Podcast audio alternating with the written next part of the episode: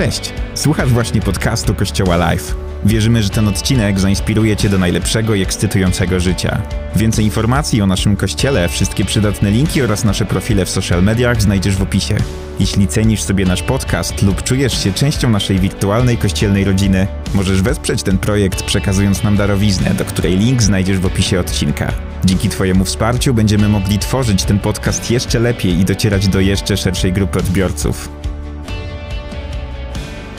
Zaczynamy nową serię Wielka Wizja, Wielka Wiara. Cały miesiąc październik będziemy mobilizować się przed tym, co najważniejsze, czyli naszą niedzielą wizji, a potem wszystkim innym, co z tego wyniknie w listopadzie, grudniu i styczniu, w najbliższych miesiącach dla naszego Kościoła. Ale Wielka Wizja i Wielka Wiara to jest temat, który personalnie Was dotyka, dlatego że dotyczy Waszego życia z wizją i życia z wiarą. E, zostaliście stworzeni do Bożych celów. Zostaliście stworzeni do realizowania tego, do czego Bóg was przygotowuje całe życie. Zostaliście stworzeni do tego, żebyście mogli zrobić rzeczy, wykonać rzeczy, dokonać rzeczy, które Bóg dla was zaplanował. I dopóki nie odkryjemy, i mówię to do każdego, dopóki nie odkryjesz planu dla swojego życia i dopóki nie pójdziesz za nim, będziesz odczuwać pustkę w swojej duszy. I czytamy w liście do Efezjan, w drugim rozdziale. Do czego zostaliśmy stworzeni? Jesteśmy Jego dziełem, zostaliśmy stworzeni w Chrystusie. W Chrystusie Jezusie do dobrych czynów. Bóg przygotował je już wcześniej, by były treścią naszego życia. Jesteśmy Jego dziełem. Odwróć się do kogoś i powiedz dwie rzeczy. Siedzicie razem ze sobą, fajnie, jest, jak jest trójka, to musicie jakoś w trójkę do siebie to powiedzieć. Jak siedzisz sam w rzędzie, to musisz znaleźć kogoś z tyłu albo z przodu. Odwróć się do tej osoby i powiedz tak. Jesteś jego dziełem. I jeszcze nie kończę, jeszcze nie kończę. I cieszę się, że... Jeszcze nie kończę, jeszcze nie kończę. Nie wyglądam tak jak ty. jesteś jego dziełem, jesteś unikatowy na skalę Bożego Królestwa i Bożego działania. Twoje życie jest przez Boga powołane do fantastycznego dzieła. I nie pozwól, by, i teraz to mówię do was wszystkich szczerze, nie pozwólcie, by ta istotna rzeczywistość tego, że jesteście stworzeni przez Boga, wam umknęła w jakikolwiek sposób w waszym życiu. Bo życie ma tendencję do tego, że ważne rzeczy po prostu znikają nam o tak. A to, że jesteśmy Jego dziełem, jest podstawą do zrozumienia naszego podążania za Jezusem, naszego chrześcijańskiego życia. Jesteś Bożym dziełem i cieszysz się, że nie wyglądasz tak jak inni, bo ważne jest to, jak ty wyglądasz. Ale czy wiesz, co to znaczy być Bożym dziełem?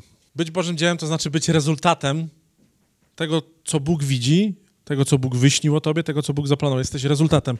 Jesteśmy końcowym owocem drzewa, którym jest Boża wizja.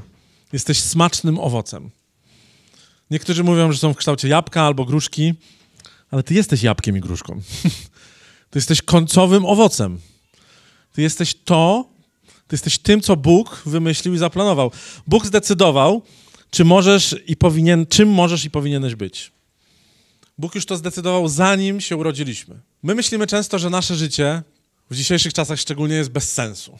Mamy momenty, które po prostu sprawiają, że czujemy się jak piąte koło, emocjonalne piąte koło, duchowe piąte koło, tracimy sens życia.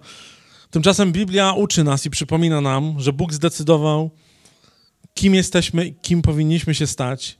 I przez Chrystusa, przez Jego łaskę i przez Jego działanie, przez Jego zbawienie, dokonał i nadal dokonuje w nas zmian. Moje ulubione słowo ostatnich miesięcy proces.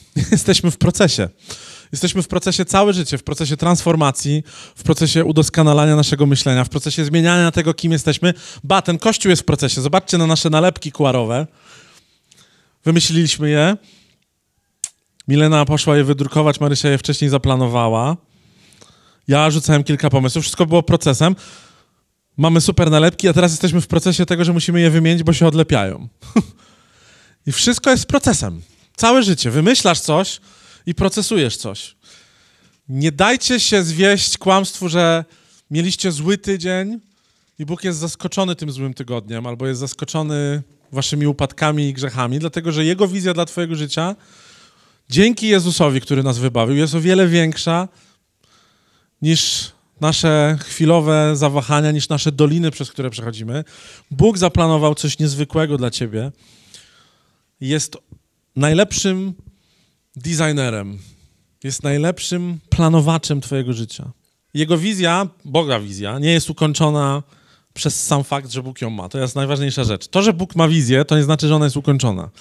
Brakuje jednego elementu, a tym elementem jesteś ty. Ty jesteś elementem ukończenia Bożej wizji. Naprawdę.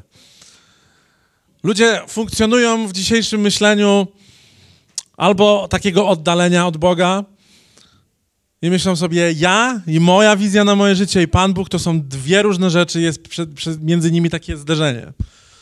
Jest taki clash między tym, co chce Bóg, a czego ja chcę. Tylko prawda jest taka, że Bóg ma doskonałą wizję, bo cię uformował, jak mówi Biblia, od samego początku zaplanował dla ciebie życie i ma dla ciebie pełen obraz tego, co się ma z tobą stać, a ty jesteś w tym obrazie Bożej wizji dopełnieniem tego wszystkiego i to przez ciebie Bóg chce coś zrealizować. Dlatego odgrywasz kluczową rolę w tym paradoksie Bożego funkcjonowania. Jesteś, jak mówi apostoł Paweł, zostaliśmy stworzenia do pełnienia dobrych uczynków. Przez ciebie Bóg jest w stanie przynieść Królestwo Boże na ziemię, jest w stanie zrealizować swój cel, jest w stanie zmienić ziemię, jest w stanie zmienić twoją rodzinę. Tam ziemia to jest wielka wizja. Zmień ziemię. Człowieku z brudna na przykład. Ja jestem z brudna. Chcemy ratować świata, ja czasami kluczyków od samochodu nie potrafię znaleźć. Ale zastanów się nad tym wszystkim, co się dzieje wokół ciebie. Bóg cię powołuje do życia wokół ciebie, do tego, żebyś była i był tym głównym elementem, który zmieni otoczenie wokół ciebie, który przyniesie obraz miłości Boga, Jego łaski, Jego nadziei do tych, którzy są wokół ciebie.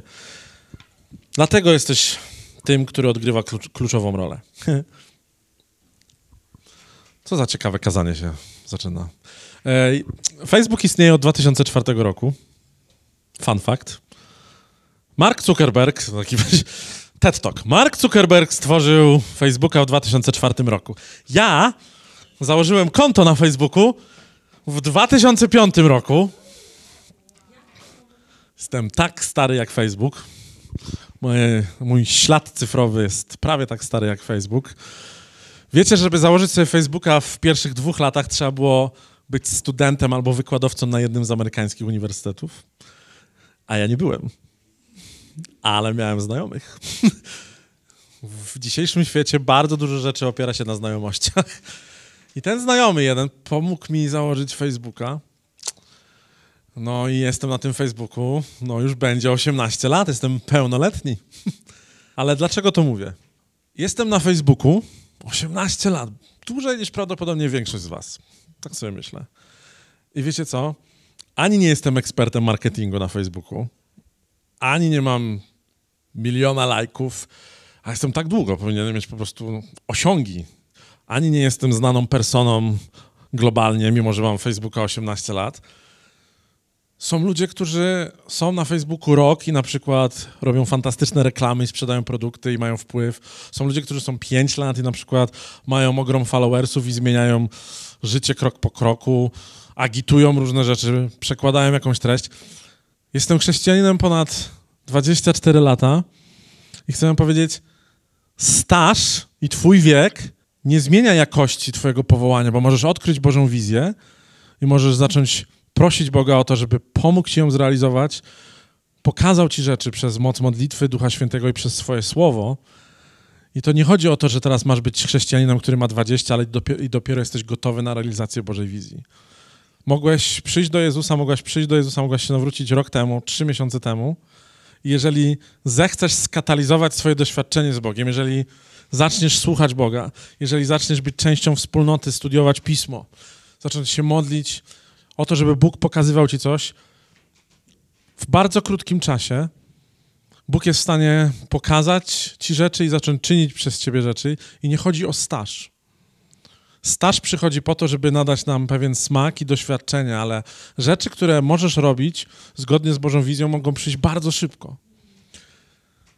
Możesz siedzieć na Facebooku ile tylko chcesz, ale jeżeli nie skupisz się na tych wszystkich narzędziach, które macie do zaoferowania, nie zobaczysz zmiany. Tak samo jest przede wszystkim, tak jest z Bogiem.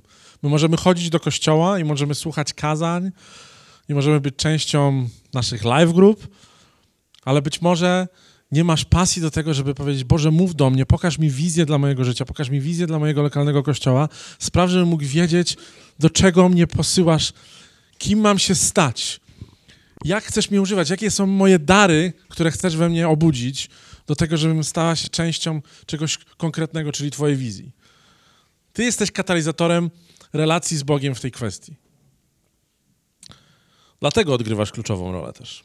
Szczerze mówiąc, ciągle szokuje mnie to, że Bóg wszechświata, wielki Bóg, nieskończony Bóg, zaplanował zadania dla każdego z nas. Dlatego nikt nie jest przypadkowy, nikt nie jest z wypadku. Zastanawiałem się o tym, czy Bóg nie ma innych rzeczy do robienia, czy Bóg nie ma innych rzeczy na głowie, niż to, żeby mieć wizję dla każdego z nas, dla każdego ze swoich dzieci, które powołuje do życia.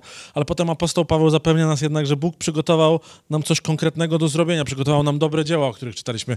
Bóg przygotował dobre rzeczy, które się wydarzą w historii, w tym czasie, który zaplanował, po to, żebyśmy stali się wykonawcami tych dobrych rzeczy.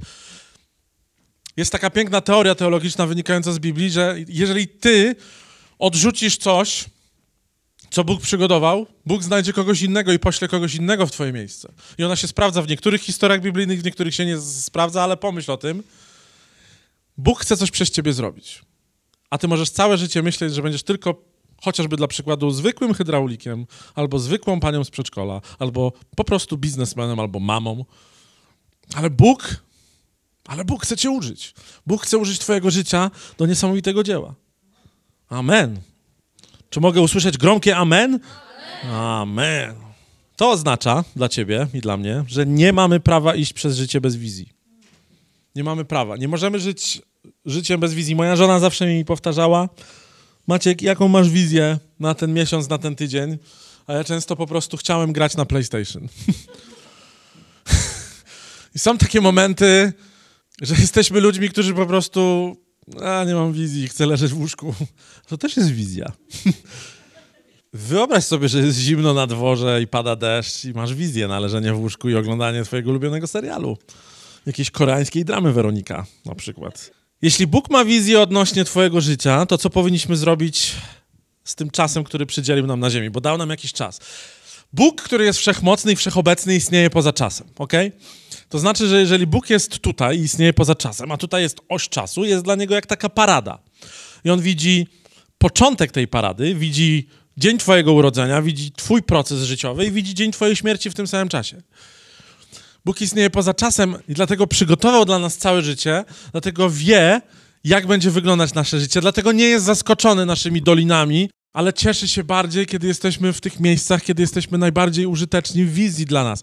Ale żeby być użytecznym w wizji, musisz poznać swoją wizję, musisz wiedzieć, czego Bóg od ciebie chce i czego Bóg dla ciebie chce.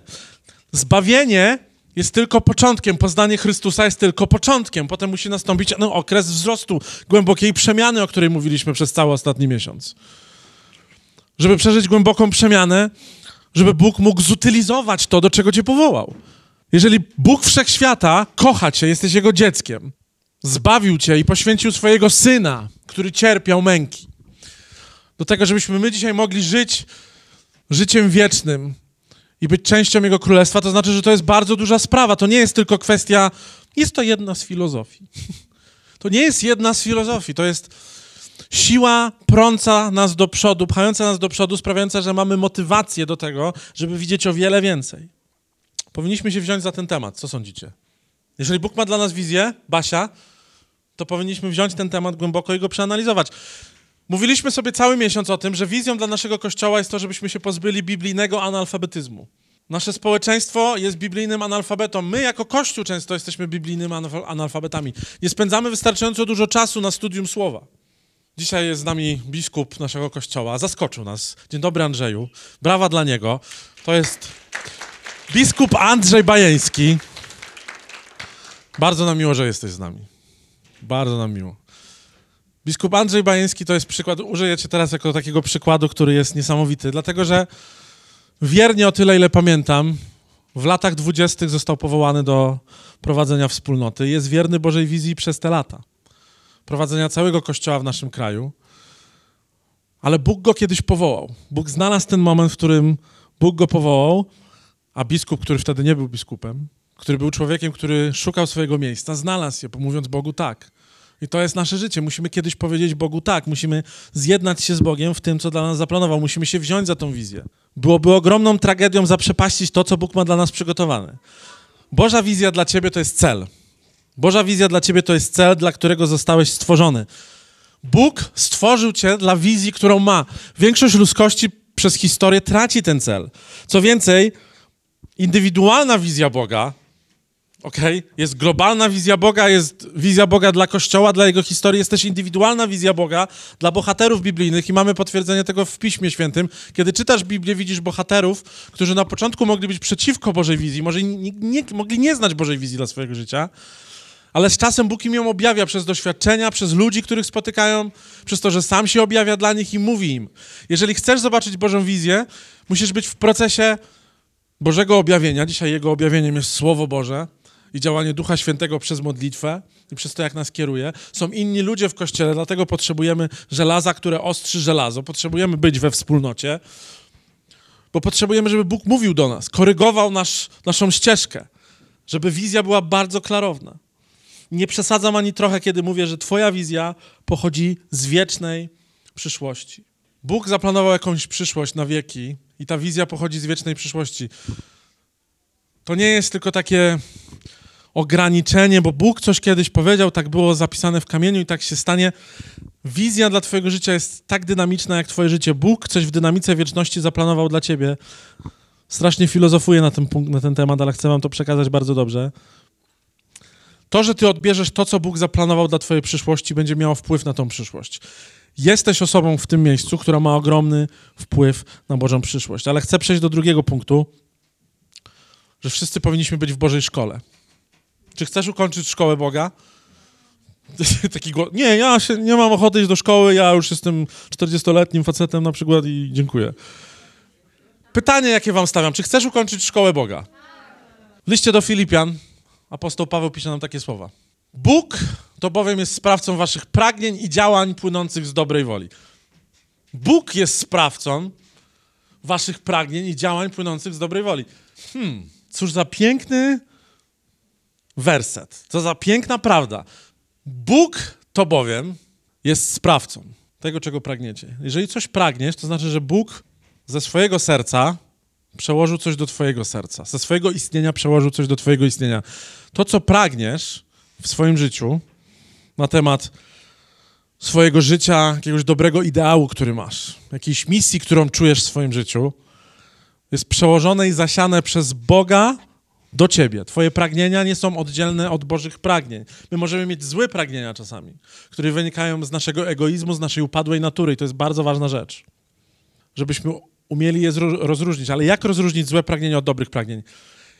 Jak spędzasz czas z Bogiem i studiujesz Jego Słowo i uczysz się serca Bożego, Jego charakteru, jak spędzasz czas z ludźmi, którzy też reprezentują Jego charakter, są stopami i rękoma Jezusa Chrystusa tutaj na ziemi, to zaczynasz rozróżniać złe pragnienia egoistyczne pragnienia, pragnienia wynikające z upadłych pobudek naszego człowieczeństwa, a zaczynasz widzieć dobre Boże pragnienia, zaczynasz mieć większą wizję i otwierasz się jednak na Boże działanie i na te właściwe pragnienia, płynące z dobrej woli.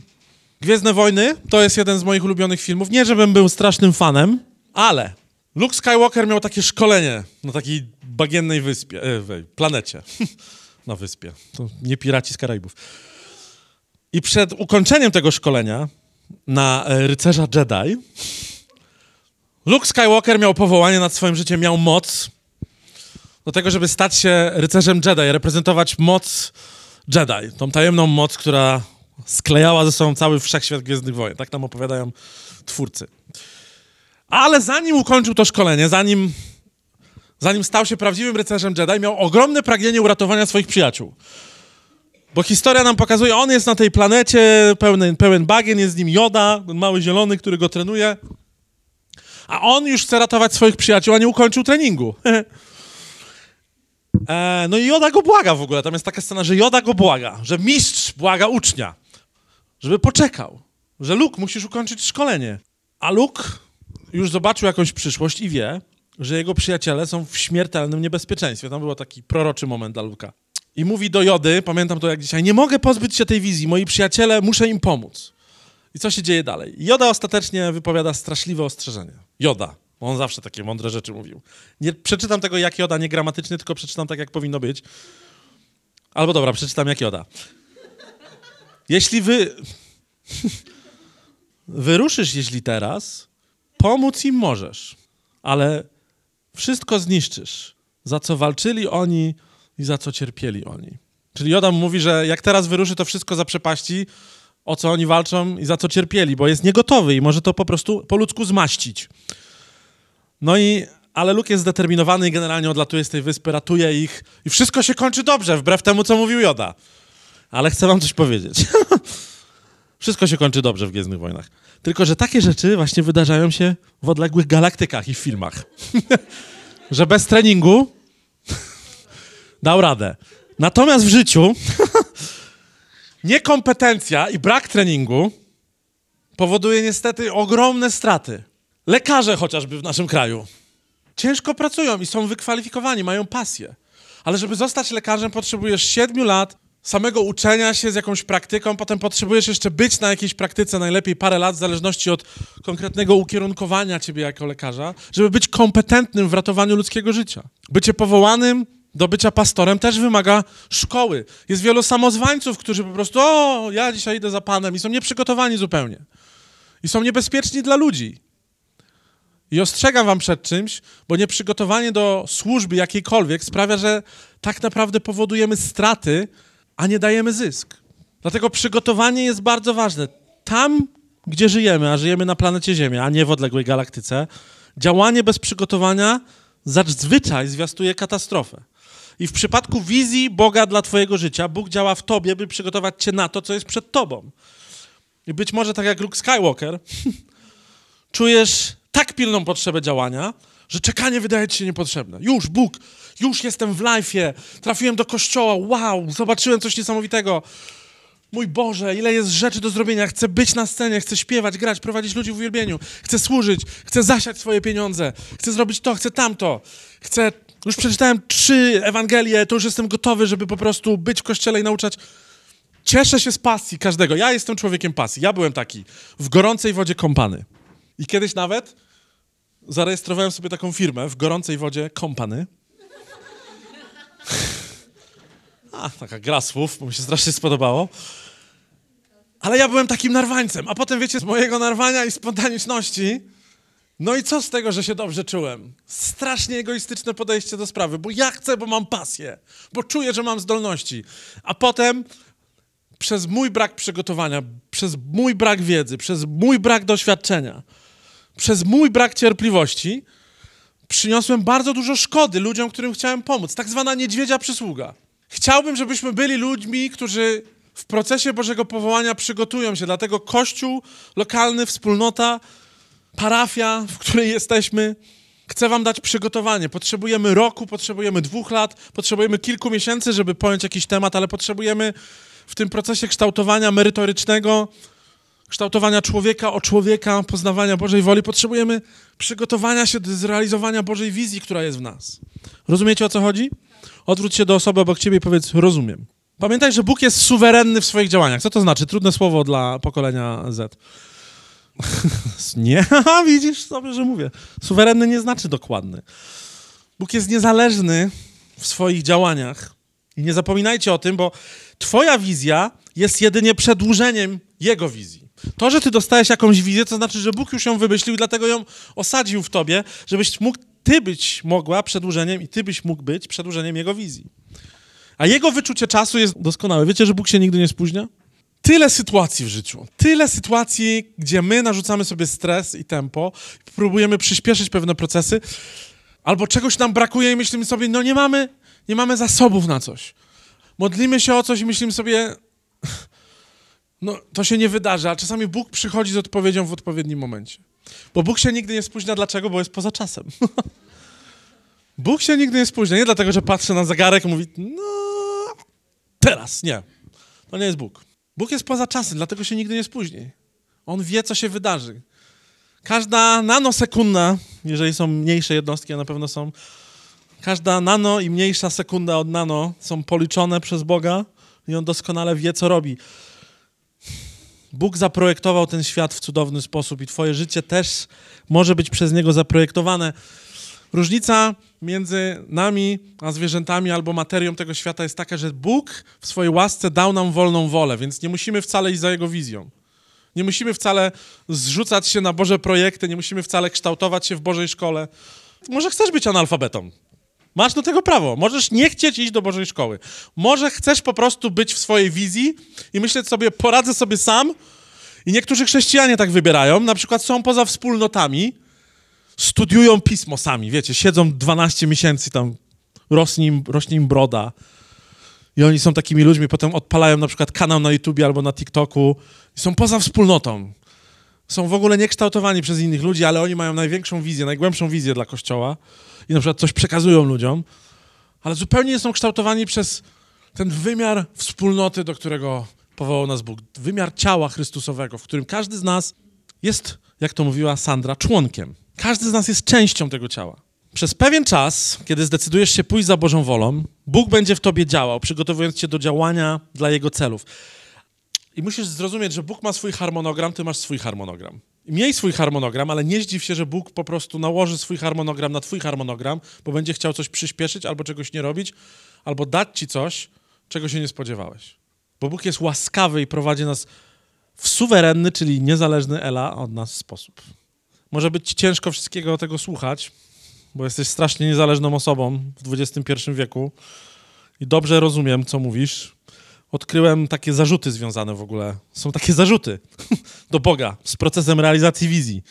I najczęściej dotyczą Bożego harmonogramu. Ludzie mają zarzuty do Boga, że teraz nie w tym czasie to się w ogóle źle dzieje, że to się nie stało.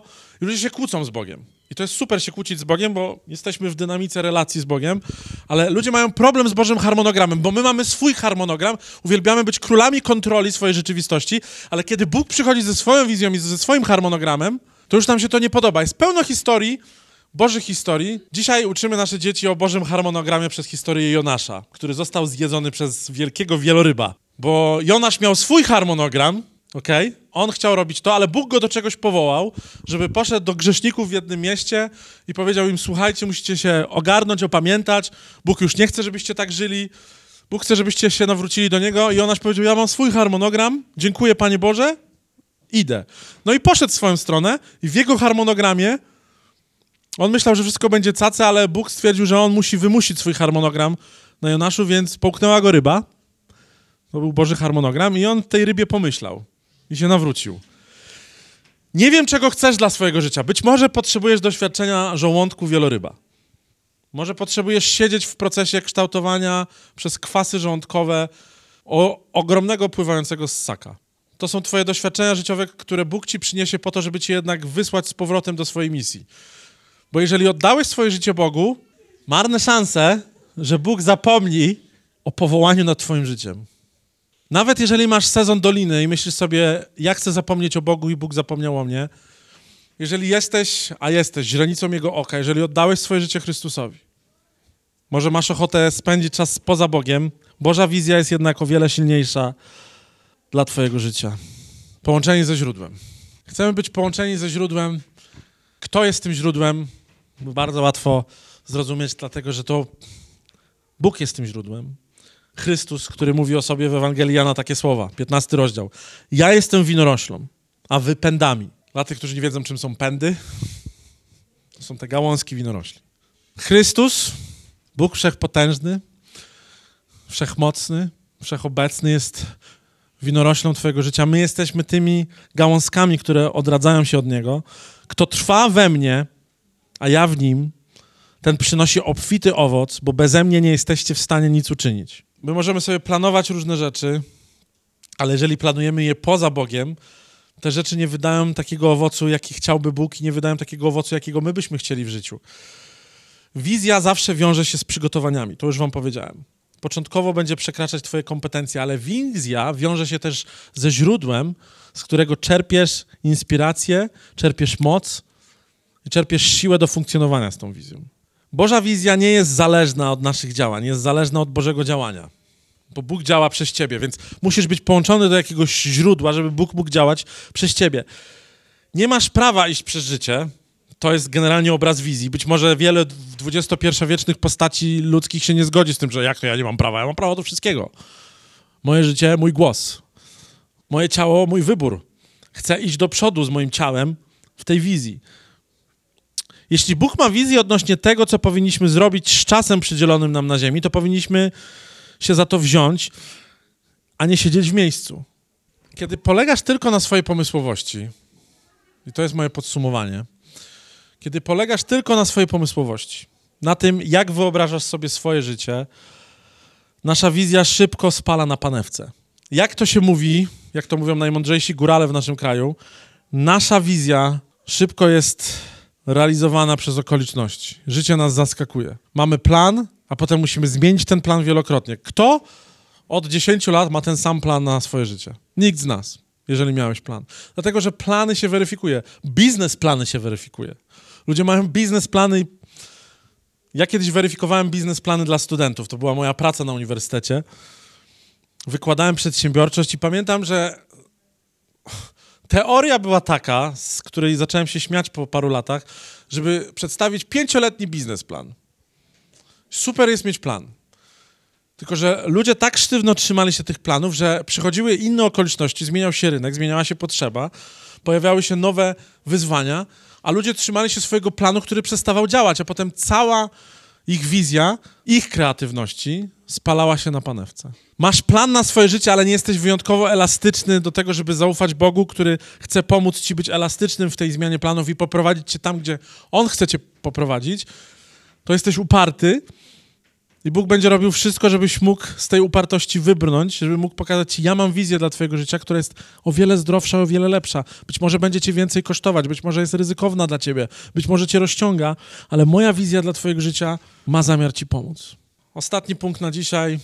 Jeżeli mielibyśmy ubrać wizję Boga dla naszego życia, jakieś jedno zdanie, konkretne zdanie, biblijne zdanie, jakiś archetyp obrazu, który mógłby nam pomóc określić u podstawy co mamy robić, kim możemy być, to możemy zostać latarnią w ciemności.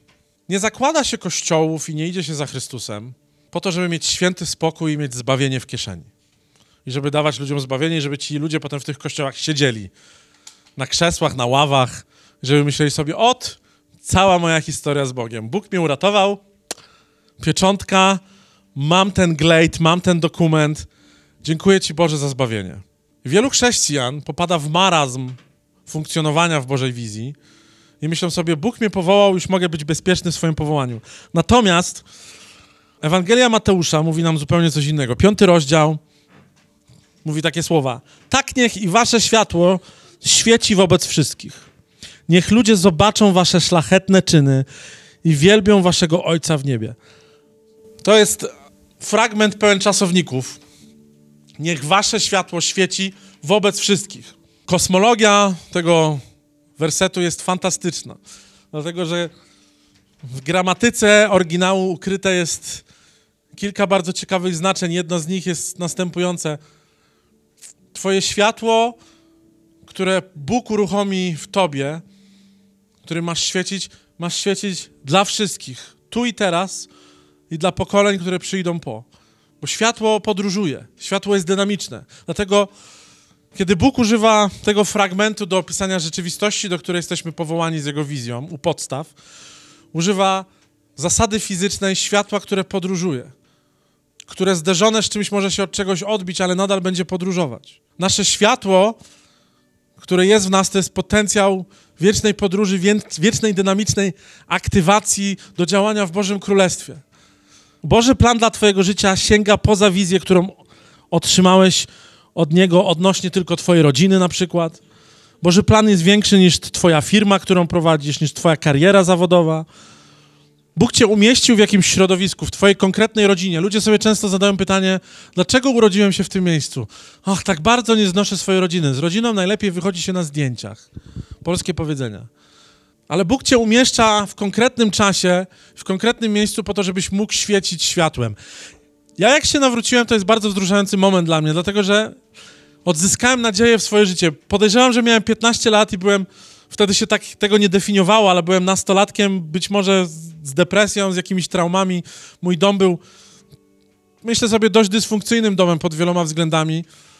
Ale pamiętam, że kiedy się nawróciłem, odzyskałem nadzieję, że Bóg może mnie użyć i może użyć światła, które jest we mnie, do tego, żeby rozświetlić ciemność, w której przebywam na co dzień. Mając 15 lat, kiedy się nawróciłem na obozie zimowym w Karpaczu, jeżdżąc na nartach, nie spodziewałem się, że spotkam Jezusa. Spotkałem Jezusa, bo ktoś zaniósł swoje światło jak latarnia do mojej ciemności. Stanął jak ta latarnia na takiej scenie jak ta, w jakimś ośrodku wypoczynkowym w Karpaczu i zaświecił nad nastolatkami pełnymi ciemności. I ci nastolatkowie zobaczyli światło. Wielu z nich zobaczyło światło, zareagowało i wiedzieli, do którego portu mieli płynąć, a tym portem jest Jezus Chrystus. Dlatego tak ważne jest to, żebyśmy świecili swoim światłem. I ja wtedy odzyskałem nadzieję i poszedłem do swojej rodziny i zobaczcie, co się stało. Zacząłem być światłem i głosić Ewangelię, iść za wizją dla mojej najbliższej rodziny. Byłem świadectwem światła dla mojej siostry młodszej. Przyprowadzałem ją do kościoła, modliłem się z nią, pokazywałem jej Biblię. Moja siostra poznała Boga, nawróciła się, zmieniła swoje życie o 180 stopni, poszła i dzisiaj też służy w kościele. Moi rodzice kolejne miejsce było dla moich rodziców. Zacząłem głosić Ewangelię moim rodzicom. Na początku nieudolnie, bo byłem w procesie, używałem być może złych słów, może czasami byłem zbyt agresywny, może nie byłem przygotowany, ale moi rodzice się nawrócili w procesie najbliższych pięciu lat, od momentu, kiedy zacząłem im głosić. Pokazałem im światło, zobaczyli to światło i w kościele, w moim chrzcie wiary, który na ich oczach się wydarzył w kościele. Te wszystkie rzeczy miały znaczenie. Mój kot się nie nawrócił. Umarł. Ale tam. Pan Bóg ma dla niego plan w niebie. Musisz zrozumieć, że jesteś światłem, które ma świecić w ciemności. Bóg cię powołuje z wizją do zmiany okoliczności, w których żyjemy. Okoliczności nie muszą pozostawać takie same, kiedy my jesteśmy powołani do świecenia. Czy kiedykolwiek modliłeś się w taki sposób? Ojcze, pozwól, aby światło bijące ode mnie pozwoliło zobaczyć ludziom dobre uczynki i chwalić Ciebie. Ja nie często słyszę takie modlitwy, ale dzisiaj się taką modlitwą pomodlimy. Nasze modlitwy najczęściej skupiają się na naszych osobistych wizjach i marzeniach, a zbyt często skupiamy naszą energię modlitewną, próbując sprawić, żeby Bóg pobłogosławił coś większego niż nasze potrzeby. Nawet nie modlimy się o to, żeby często Bóg kogoś przez nas zmienił. Zapominamy o tym. Ale Bóg chce użyć ciebie jak latarni. Jesteś latarnią, nasz Kościół jest latarnią, każdy Kościół jest latarnią. Królestwo Boże jest królestwem światła, które przychodzi do królestwa ciemności. Kiedy modlisz się o swoją rodzinę, kiedy modlisz się o siebie, kiedy modlisz się o swoją rodzinę, nie ograniczaj się tylko do próśb w stylu Proszę Cię, Panie, o ochronę dla mojej rodziny, proszę Cię o błogosławieństwo dla mojej rodziny, o zdrowie, o finanse. Ludzie się często tak modlą i nie ma nic z tym złego, bo przychodzimy do Boga z prośbą i Bóg widzi nasze serce troski, ale módl się, żeby Bóg sprawił, że Twoja rodzina będzie światłem dla otaczających Was ludzi. Proś Boga i to jest intencja naszej wizji, tego, dlaczego budujemy Kościół. Proś Boga, żeby używał Twoich relacji rodzinnych do przeciągania innych do Niego.